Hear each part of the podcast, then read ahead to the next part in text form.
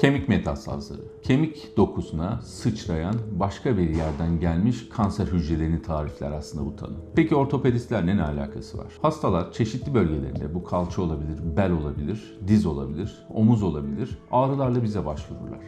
Biz röntgen çektiğimiz zaman oradaki kemiklerde bozulmalar görürüz. Eğer bu bozulmalar yaygın bozulmalarsa biz metastaz, yani başka bir organın kanserinin kemik dokusuna sıçradığından şüpheleniriz.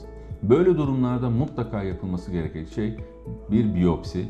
Ameliyat esnasında yapıyorsak bizim frozen dediğimiz ameliyat esnasında yapılan biyopsi olmalıdır. Kesin teşhisimizi koyduktan sonra bunların tedavileri mümkün. Öncelikle lütfen endişe etmeyin. Hangi tümörler daha çok kemikte metastaz yapabilirler? Meme kanseri, akciğer kanseri, tiroid, böbrek, mesane, yani aklınıza gelebilecek birçok iç organ kanseri kemiklere sıçrayabilir. Ama bunların tedavisi gerçekten uygun ellerde, ehil ellerde sizin konforunuzu arttıracak şekilde yapılabilmektedir. Eğer kemik metastazı olan yerde kırık riski varsa biz öncelikle kırılmadan o bölgeye müdahale etmek isteriz. Çünkü sizlerin o travmayı yaşamasını, o acıları yaşamasını istemiyoruz. Nasıl tedavi edebiliriz? Bir halk arasında platin denilen çeşitli implantlarla bu bölge sağlamlaştırılabilir.